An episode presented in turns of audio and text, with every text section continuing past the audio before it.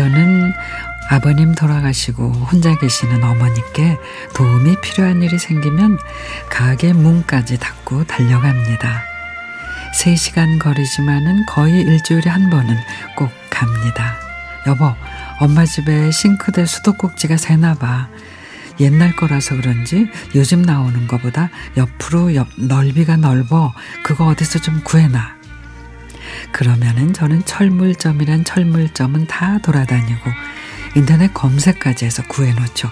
여보, 엄마 집에 겨울이면 결로가 생기나 봐. 그 압축 스티로폼 있지? 인터넷이랑 가게에서 사는 거랑 어떤 게 저렴한지 한번 알아봐줘. 아니, 저도 직장 생활 하는데 어찌나 시댁의 모든 일을 저한테 알아보라고 그러는지.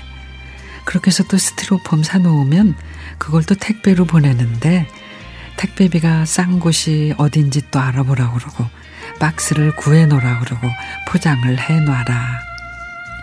홀로 계신 어머니의 불편함을 덜어 드리는 일은 당연히 자식의 일이라고 생각을 합니다.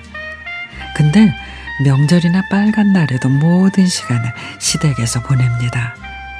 그러니 명절에도 친정에 가는 일은 없죠. 신혼 초에는 이 일 때문에 너무 서운해서 많이도 싸웠죠. 친정에 무슨 문제가 발생하면 저도 친정 가서 돕고 싶지요. 시어머님께 해드리는 것처럼 그렇게 말해요. 근데 남편은 그럽니다. 당신 남동생 있잖아. 장모님은 왜 처남한테 그런 걸 안 시키고 불편하게 사시는지 모르겠네. 근데 사실 제 동생은 저하고 스무 살 차이가 납니다. 아직 어리니까 집안 술이나 전기 같은 걸 아직 할 줄을 모릅니다.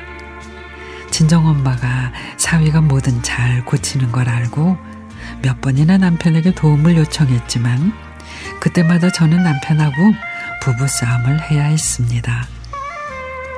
저는 시부모님 간병을 몇 년씩이나 했고 에어컨에 냉장고 또 시골에서 쓰는 네발 오토바이 예초기 정미기 컨테이너까지 다 해드렸습니다.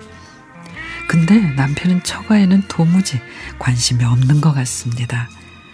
자기 식구만 소중하게 여기는 이 남자를 도대체 어떻게 해야 할지 도무지 정답을 모르겠습니다.